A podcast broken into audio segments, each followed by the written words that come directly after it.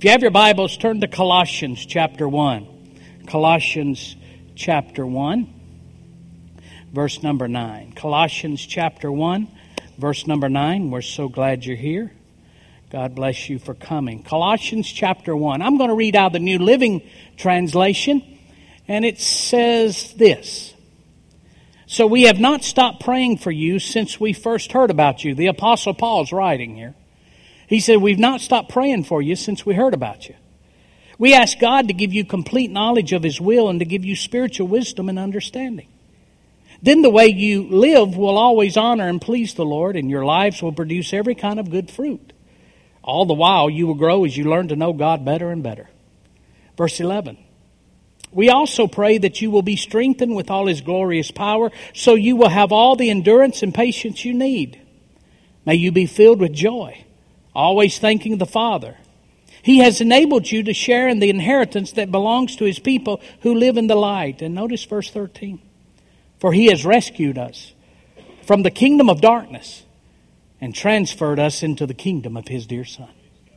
One translation, the King James says, He has delivered us from the power of darkness, and He's translated us into the kingdom of His dear Son. Now, these verses here, these verses that we just read, they're from the Bible book known as Colossians. The Bible book known as Colossians.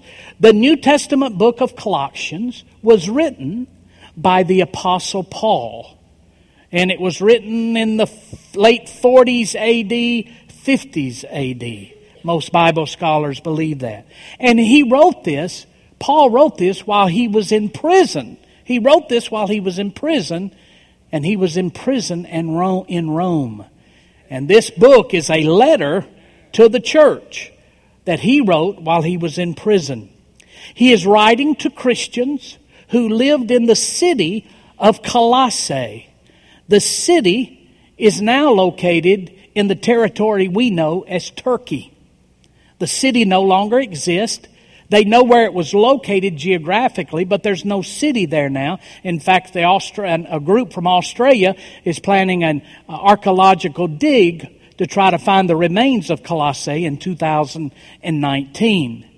The city was destroyed by a great earthquake in 60 AD just a few years after the Apostle Paul wrote this letter to them. They rebuilt the city, but it was never rebuilt to the place it was before the earthquake took place. Biblical scholars tell us something very interesting about this book, Colossians, that the Apostle Paul never preached there. He never preached in that city. He never preached in that church. Most of the churches, most of the letters, Ephesians, Philippians, Corinthians, the Apostle Paul went there and he preached to those churches and to those saints that he later wrote to. But this is one of the few ones that the Apostle Paul, Colossae, he never preached in that city. He preached close by. There's another city close by called Ephesus. And Paul preached there, and a great church was built. But the Apostle Paul never preached in this city. The Apostle Paul didn't start this church. This church, Colossae, it's interesting to know, was started not by a star preacher. This church was started by a prayer warrior. A prayer warrior started this church. The Bible tells us that Epaphras started this church. The church in Colossae was founded by Epaphras, who was known as a dynamic man of prayer. Let me prove it to you from Scripture. Turn over to Colossians chapter 4. Colossians chapter 4, verse number 12. Colossians chapter 4, verse 12. Epaphras, who is one of you and a servant of Christ Jesus, sends greetings. Notice the next sentence. He is always wrestling, he's wrestling in prayer for you that you may stand firm in all the will of God, mature and fully assured. Notice what it says. He is always wrestling in prayer for you. I like what the Amplified translation says. Colossians chapter 4 verse 12 in the Amplified reads this way. Epaphras, who is one of you and a bondservant of Christ Jesus, sends you greetings. He is always striving for you in his prayers. Praying with genuine concern, pleading that you may, as people of character and courage, stand firm spiritually mature, and fully assured in all the will of God. Let me ask you a question. How many times have you prayed for someone and didn't see noticeable improvement right away? How many times have you prayed for someone and didn't see noticeable improvement? Let me ask this. How many of you have ever prayed for anybody? All right, let's start there. Thank you. How many of you have prayed for someone and did not see noticeable improvement right away? Me.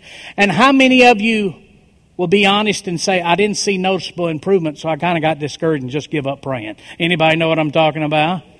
Well, that's happened to me. It's happened to you, Pastor. Yeah, it's happened to me. It's happened to me. Epaphras loved the saints of Colossae so much that the Bible says he wrestled in prayer for them. He wrestled. There was tension. It was intense. There was resistance. And he wrestled in prayer for them. And here's something I've learned over the years. Often the things we pray concerning others does not result in immediate answers. The answer is found in their spiritual growth and maturity. Therefore, our praying takes time and is a process. I can pray for me, needs in my life. I can pray and I can usually get results and answers pretty quick because it usually comes down to I'm messing up and the Lord shows that to me and after pretty quick I'll straighten up. But have you ever noticed when you're praying for other people, they don't straighten up as quick as you want them to? Anybody know what I'm talking about? They don't straighten up as quick. So it takes time. It's a process. And if we're not careful, if we're not careful, we will, we will give up and we will quit. My computer just went out and, uh, my Jesus. That's why, that's why I still like, like the apostle Paul. Bring me my parchments. Bring me my, I, ne- I never had my King James Bible to ever go out on me. Can I get an amen in the house? All right. Now, it's back on. Let me see if I, how much battery I got. Hold on just a second. I just don't want to, oh, I got 61%. That's about, that's about 60% more than most of you operate on on a daily basis. All right.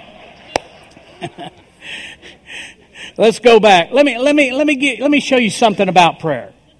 How many brought your Bibles? Good. Turn to Revelation chapter, Revelation chapter 5. Turn over to Revelation chapter 5. I want, I want to read a few verses here that are, are pretty, pretty interesting, pretty neat. Let, let's read it, and then I'll explain it.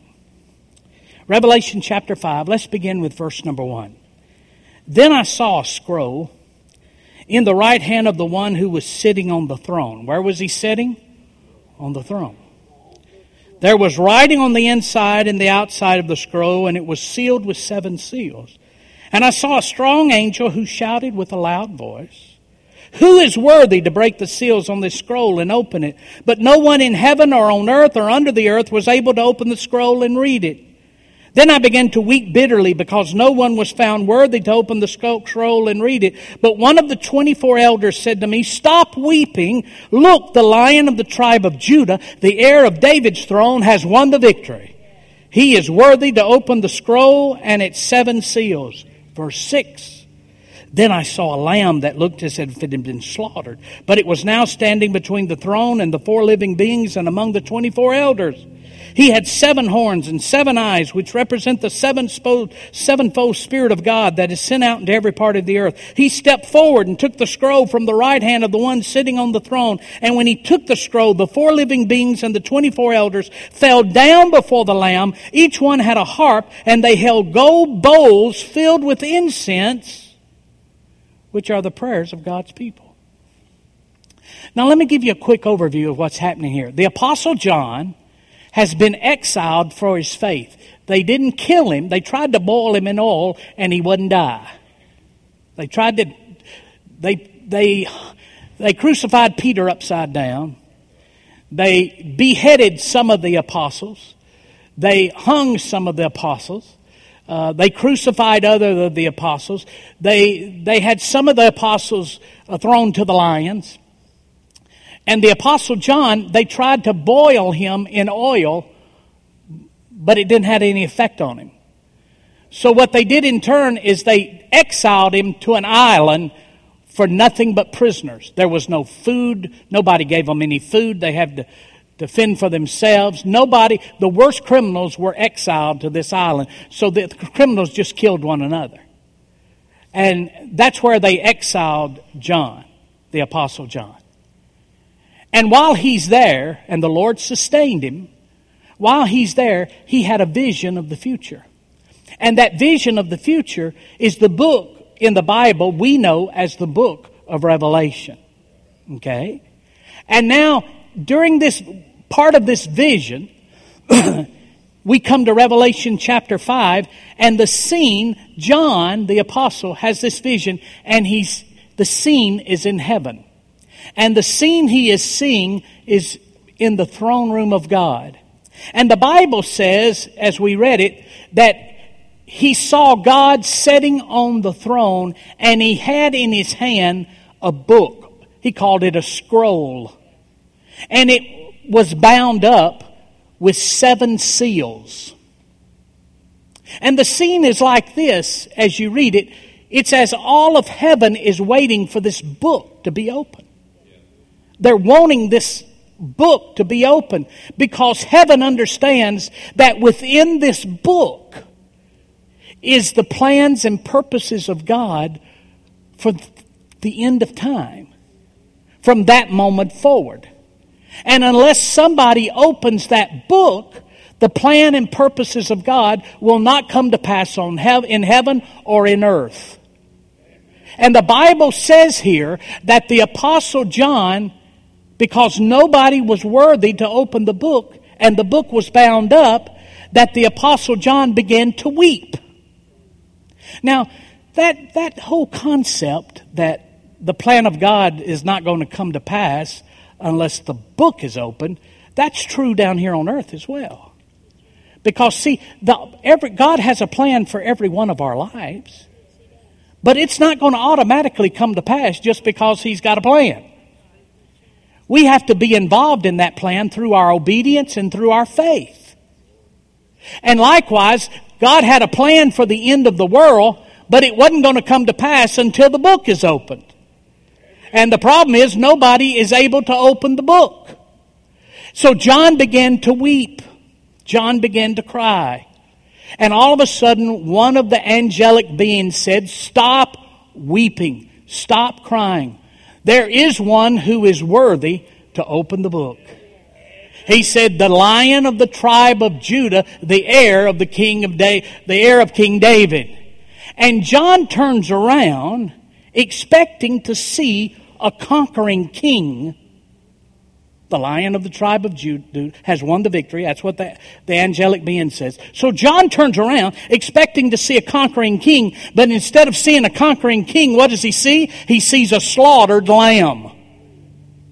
See, it's not by might nor by power, but by my spirit, saith the Lord of hosts. Some men win with armies, some men win with horses, but our God wins by the Spirit of the living God. See? And Jesus Christ, what he saw was Jesus Christ. That's exactly what he saw. And the Bible tells us that when he took the scroll, when Jesus took the scroll, the book, to open it, from God the Father.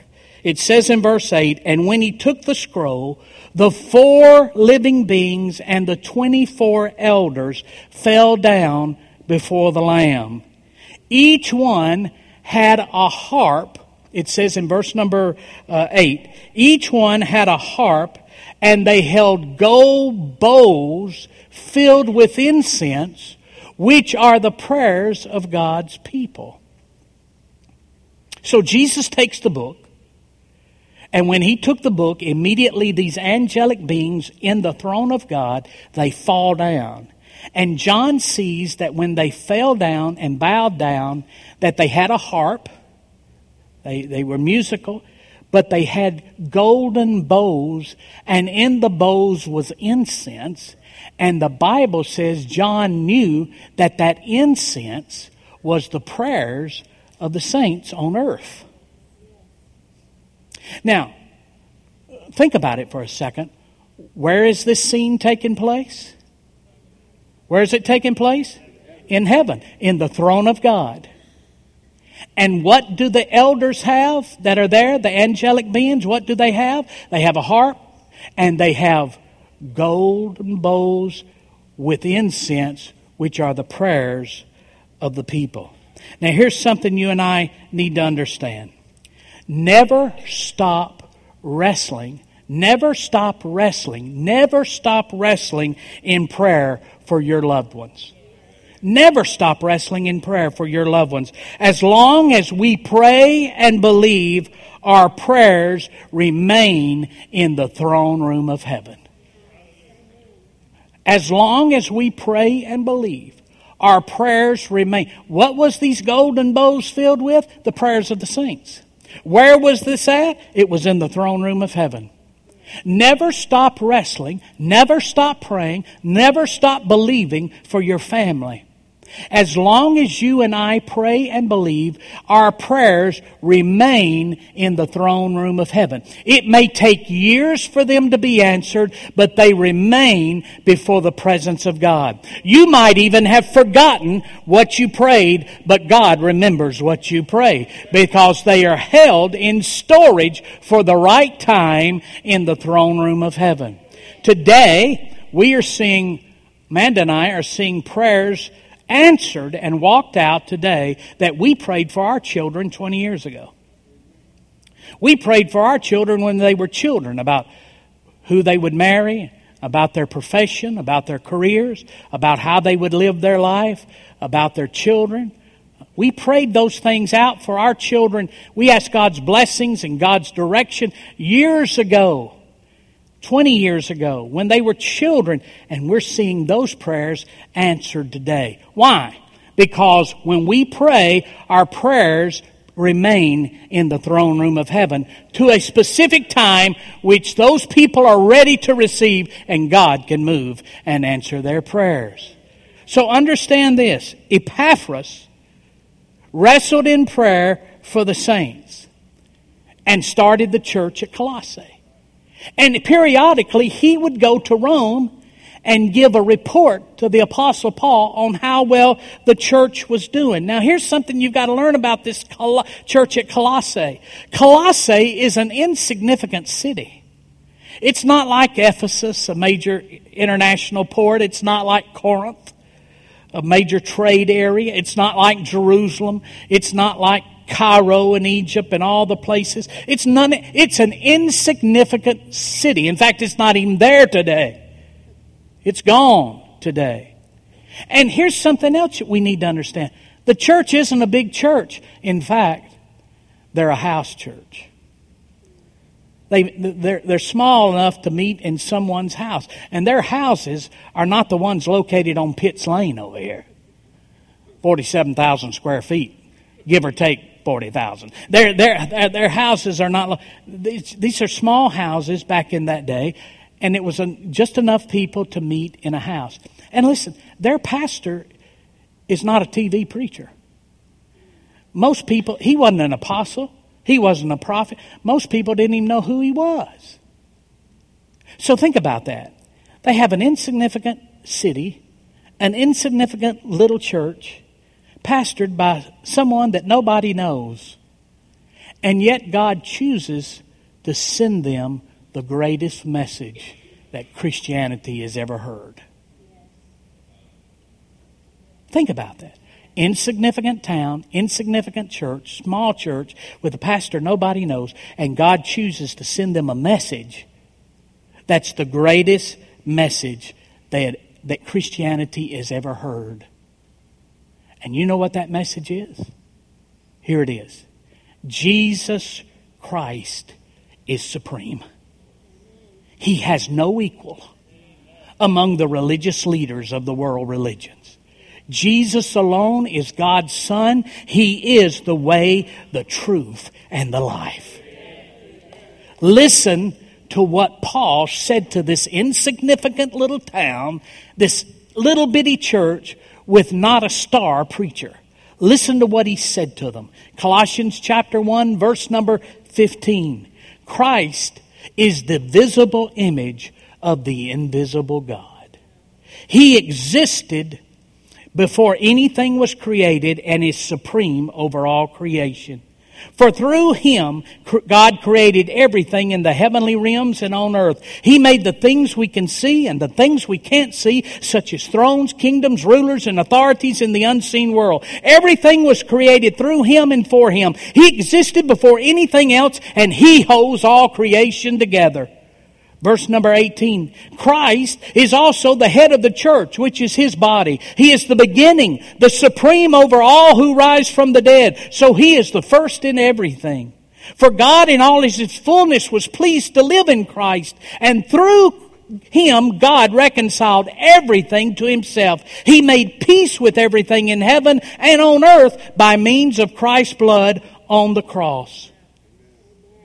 Now, why in the world would God send a message like that that still reverberates today, 2,000 years later, why in the world would God send a message like that to an insignificant group, a little bitty group in an insignificant town with a pastor that nobody had ever heard of?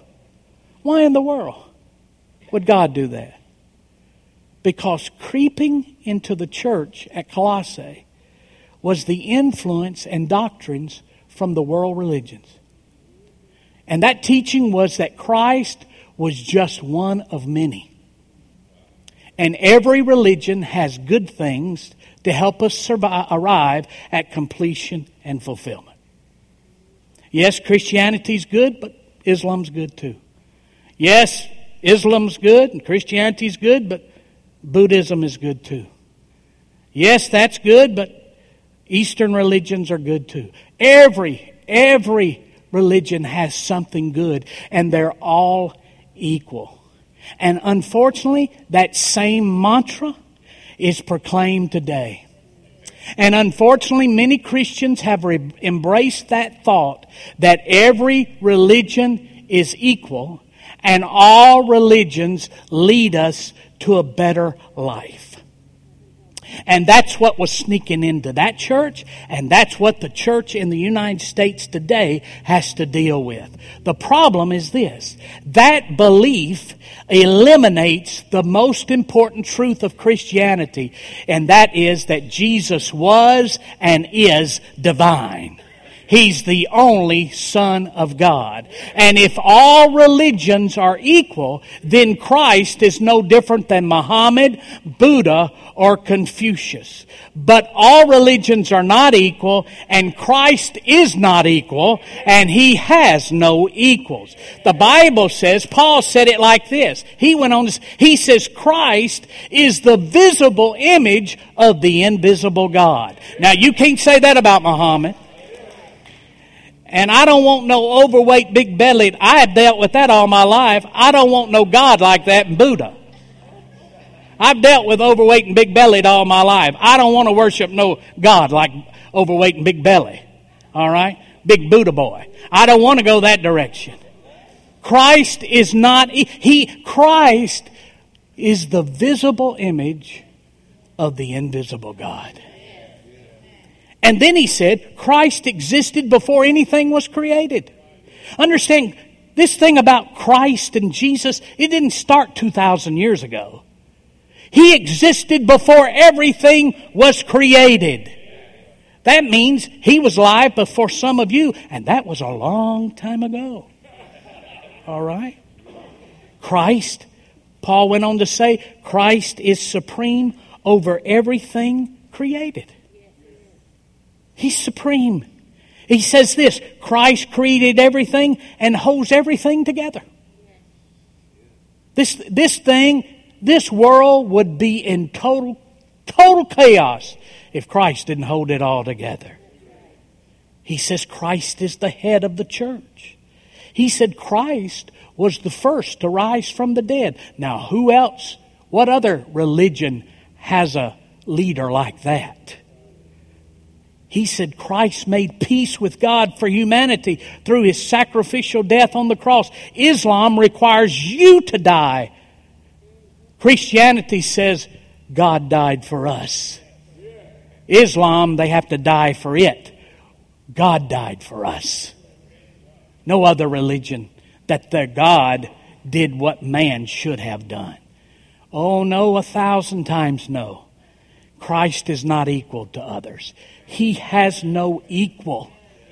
He has no equal. Christianity and the Christ of Christianity is supreme. He is the Alpha and the Omega. There is no one in his category. No one in his category. And that's the message that the Apostle Paul sends to this insignificant church in a little bitty town without a star pastor. And then John, when he writes his letter, says a lot of the same things. Listen to what he says. 1 John chapter 4. Look at 1 John chapter 4, verse number 1. He says, Dear friends, do not believe every spirit, but test the spirits to see whether they are from God. Because many false prophets have gone out into the world. And then he says in verse 2, I love this. This is how you can recognize the Spirit of God from the false prophets. I like it when it's easy. I, I like. I, I hate to try to figure things out. He says, "Now here's how I'm going to show you how you can do it. How you can recognize every spirit that it, verse two. Every spirit that acknowledges that Jesus Christ has come in the flesh, that Jesus, the anointed one, the Messiah, the Son of God, has come in the flesh, that's from God. But every spirit that does not acknowledge Jesus is not from God. Now, there's a lot of religions that say he's a prophet. A lot of religions say he was a good man, but no other religion says he was the Son of God. Because if they acknowledge that Jesus is the Son of God, they have to acknowledge that their beliefs are inferior to the Son of God. And the Bible says here that you can tell whether it's God or whether it's not God by this simple truth that if they acknowledge that Jesus is deity, he is the Son of God. He has no equal. Then that is from the Spirit of God. But every spirit that does not acknowledge Jesus is not from God. This is the spirit of Antichrist, which you have heard is coming and even now is already in the world. Now go down a few verses in 1 John chapter 4 verse 15 and notice what he says. If anyone acknowledges that Jesus is the Son of God, God lives in them and they in God. Well, Pastor, I believe that. Well, if you believe that, I want to show you something special. Turn to Colossians. Go back to Colossians chapter 1, verse 25. Hurry quickly. My time's running out and I'm getting hungry. Got to take my daddy out to eat. He's going to pay today. I'm a daddy, so he's Father's Day. He's going to pay, he's going to pay for mine. Colossians, isn't that the way it works, Pop? Isn't that the way it works? Hallelujah. Glory to God. I'm a father, so my father on Father's Day pays for mine. Hallelujah. Colossians chapter 1, verse 25. Because if it hadn't been for me, you wouldn't have that beautiful granddaughter you got. And I know you love her more than you love me. So there you go. In fact, we ought to just get her to pay. We ought to get her to pay. Colossians chapter 1 verse 25.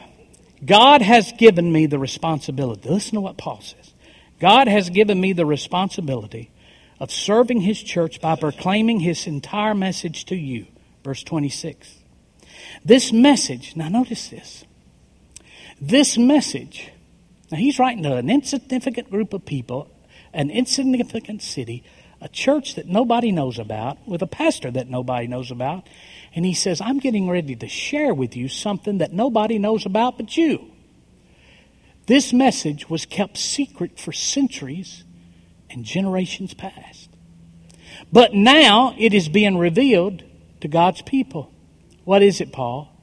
For God wanted them, you to know that the riches and glory of Christ are for you Gentiles. It's not only for the Jews, it's for the Gentiles. And this is the secret. What is the secret?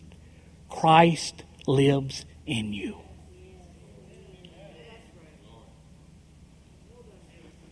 What's the secret that changes everything? Christ lives in you. This visible image of the invisible God lives in you. The one who created everything lives in you. The one who holds everything together lives in you. The one who is the supreme being over everything lives in you.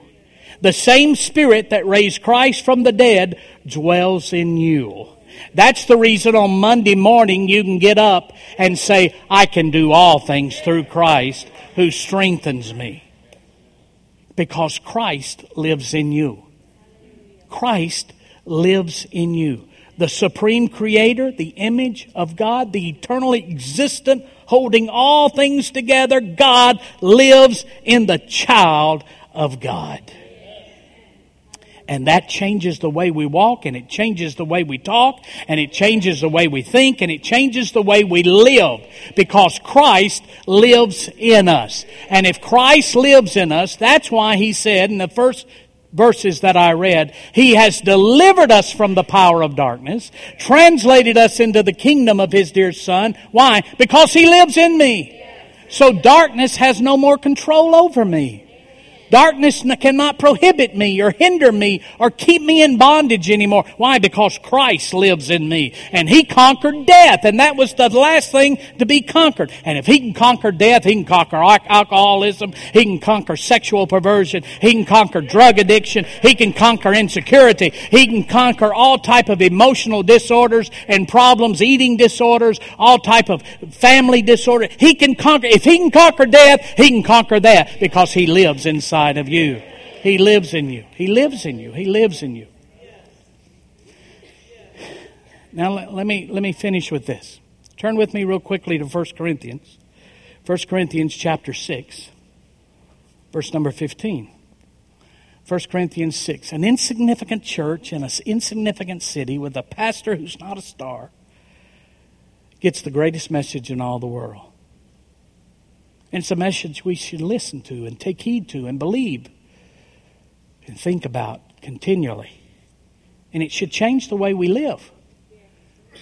Because the creator of it all lives in you. Look at 1 Corinthians 6, verse 15. Do you not know? Paul's talking to a different group of people. He says, Do you not know that your bodies are a member of Christ Himself? Your body's a member of Christ. Your body is a member of Christ. Your body is a member of Christ Himself. Shall I then take the member of Christ and unite them with a prostitute? Never. Do you not know that he who unites himself with a prostitute is one with her in body? For it is said the two will become one flesh. But whoever is united with the Lord is one with him in spirit. Here's, here's something. Here's a verse you won't hear read in most churches. Flee from sexual, sexual immorality. All other sins a person commits are outside the body. But whoever sins sexually sins against their own body. Do you not know that your bodies are the temple of the Holy Spirit who is in you, whom you've received of God? You are not your own. You say, Pastor, what does that mean? Have you ever heard this? Have you ever heard someone say something like this? Somebody does something sexually immoral. They get involved with a prostitute or they get involved with having an affair. And you hear people say this all the time. Part of it's true, part of it's not. They say, well, you need to forgive them. That's true. That's true. God forgives and we forgive. But then they say this Adultery is no different than anything else. Sexual immorality is no different than anything else. That's not true. That's not true. Notice what he says. Verse 16 Do you not know that he who unites himself with a prostitute is one with her in body? For it is said, The two will become one flesh. But who, whoever is united with the Lord is one with Him in the Spirit. Flee from sexual immorality. All other sins, all other sins a person commits are outside the body. But whoever sins sexually not only sins against God, they sin against their own body. You know why he says that?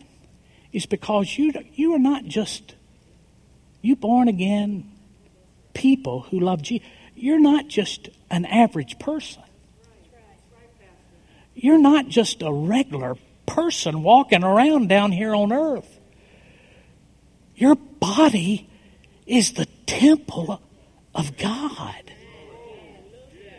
and the eternally creator, all powerful, non equal with anyone or anything God is housed on the inside of your body. Therefore, we do not allow our bodies to be joined together with someone who is not also the temple of the living God. Did you hear what it says? It says that when you join yourself to someone, you become one with that person. You become one with them. We're not just having a good time among friends here. You become one with that person. You take part of them and they take part of you. It's like this you get what they got, they get what you got. You say, Well, I understand that. That plays out physically, it also plays out spiritually. It plays out spiritually. Over the years, Amanda and I, unfortunately, have had to deal with children who've been sexually abused and molested, uh, mainly by men who were uh, had a sexual perversion. And on more than one occasion, we've had to deal with demonic activity that was acting out in those children. And we'd have to deal with the, those children become, on more than one occasion that we dealt with, became uh, drug addicts, uh, uh, began to inflict themselves, to try to kill themselves, suicidal spirits. Um, and, and we'd have to deal with a spirit, a literal spirit, before we can get them emotional help and physical help. And it always occurred with those children who had been sexually molested by a man with a per- sexually perverted spirit. And you say, well, why is that? Because when you join yourself with someone, you become one with that person. So that spirit that was on that, in that man and on that man, when they joined themselves sexually with that child, got on that child. And that poor, innocent child has to deal with that devil all their life, thinking there's some terrible something when they were nothing but an innocent child that was molested by an evil spirit and it got on them. You say, I never heard such. Well, you have now. And it's in the Word of God. That's why we watch how we do with our bodies. You watch who you join yourself to in physical, uh, sexual relationships. You watch that. You make sure what the relationship you're in is a godly relationship. Because if you're a child of God, you're not just a piece of flesh. You're the temple of the Holy Ghost and the Spirit of the living God lives inside of you. It lives inside of you. Well, that's it. That's all I got. You can pay as you leave. All right? Stand with me, would you?